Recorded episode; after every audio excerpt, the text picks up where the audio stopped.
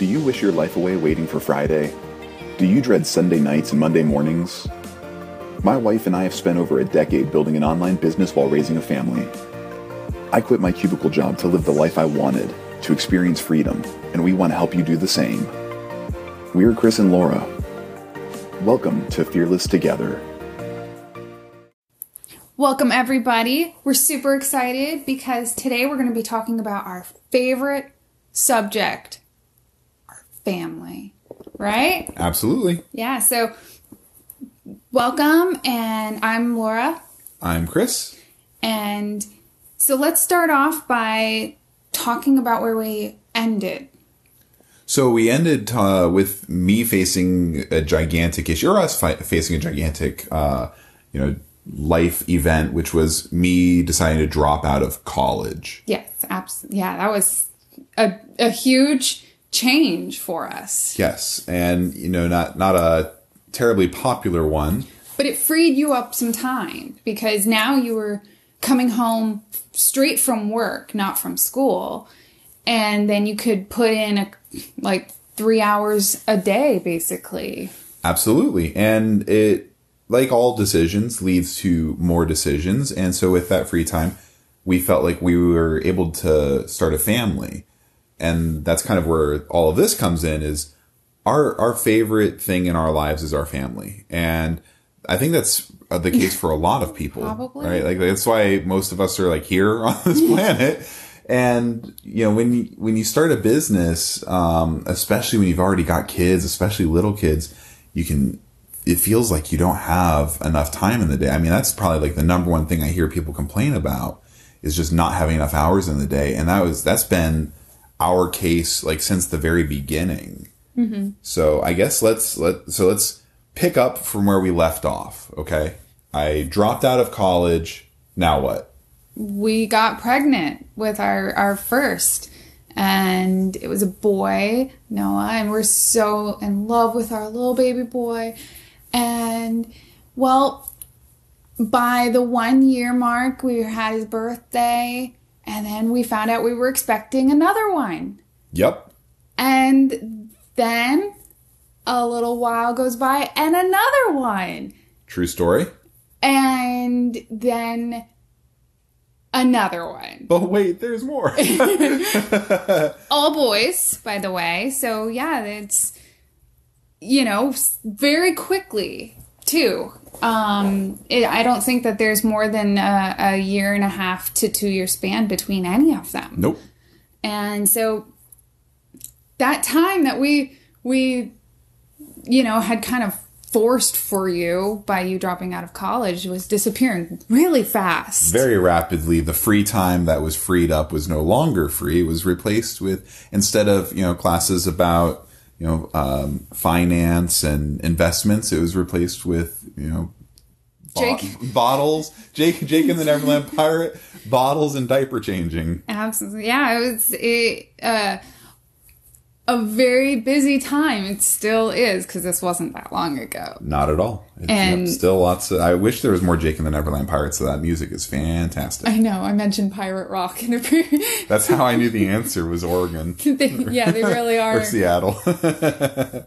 So, anyways, now that we have our growing family that, you know, we love and adore, and we have this business that we want to to also, you know, put our time into, it's really hard finding a balance. You know, you're going to work still and coming home and now we have all these little ones who want to spend time with daddy. You've been gone all day. yeah, and And we fell into a, a kind of a common trap that I think a lot of people do, right? Like we're building a business and we just, it's like there's obstacle after obstacle after obstacle.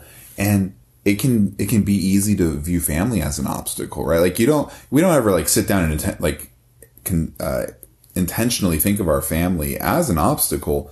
But like when you're trying to do work and your kid is coming up to you and, and trying, like they're interrupting you because they want attention or they want to like tell you an insane story or ask you like an absurd question, it, it can be easy to like kind of like no no i'm i'm trying to do this i'm trying to do this and you feel like your your kid is stopping you from your accomplishing what you're trying to do um, and so that's that's something i think most people especially people who are like working from home or building a business from home um, can face right mm-hmm. so um, I, I mean I, there's so many stories that we have of like just the kid like You can't even get up to use the restroom. Literally, the moment the moment you stand up in a house full of kids, little little kids. Now, It's like they start like you got just a bunch of prairie dogs looking around like what what just oh, happened? someone stood up. Now I need. yeah, we. The first one asks for juice, and the second one, and then the third one, and then by the time you're getting the last one their cup of juice, You've completed the rotation. Yeah, everyone's got juice. Okay, we're, we're good. Everyone's happy, right? No, the first one drops the bomb. I need goldfish. Well, no, I don't want to give you goldfish. We're going to eat dinner soon. But But once the little one hears goldfish, of course, his mind is like, I have to have these goldfish. And if I don't have goldfish, I'm going to scream. Like, which will upset the others. so it's just, you, It's a hostage situation. And then, okay, so now everyone's got goldfish. All right, I'm about to sit down. I finally, like, I think I've completed everything. Oh, well, it turns out a two year old is really good at smashing goldfish into the carpet. So now I need to get back up and, like, vacuum the floors. Yep.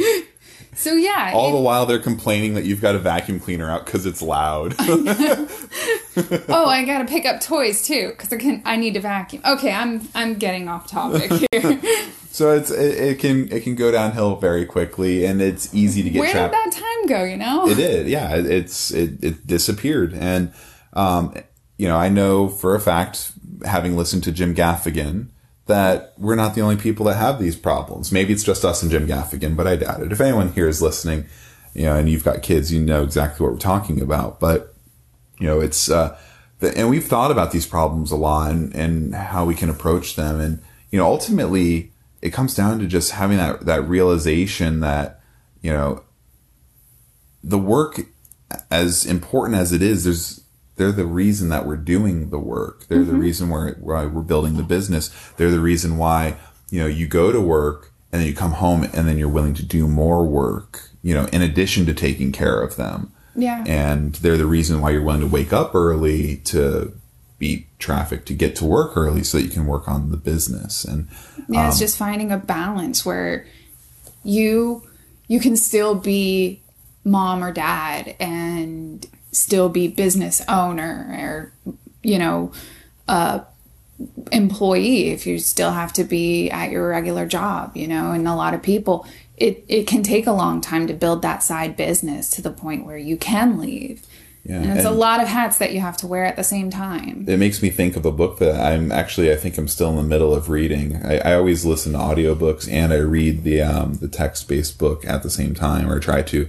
And it's called The Obstacle is the Way by Ryan Holiday and it talks about how your obstacles can actually when perceived differently can actually become the way for you to accomplish your goal. And so when you think of your family as an obstacle, they they're a wall to you at that mm-hmm. moment. But if you think of them differently as they're the reason that you're getting up and doing all this stuff, then they can instead of being a wall, they can be the propellant that pushes you forward.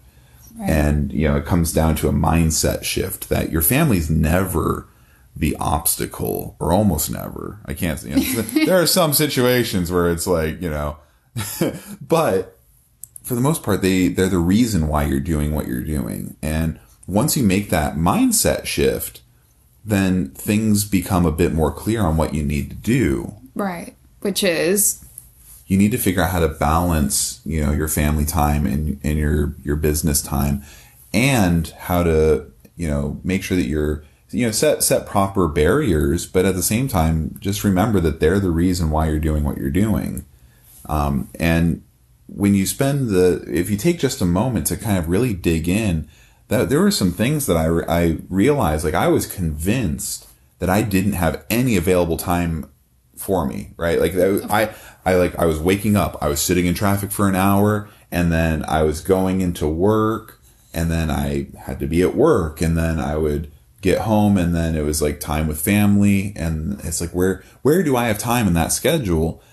And then I got a bit more creative, right? Like I woke up early and that that part isn't terribly creative, but the idea that I had was if I wake up early and I beat traffic, if I can bring my commute down from 1 hour down to 30 minutes, then all of a sudden I've given myself a free half hour, right? Mm-hmm. So that's cool. So uh, I get a free half hour every single day, five days a week.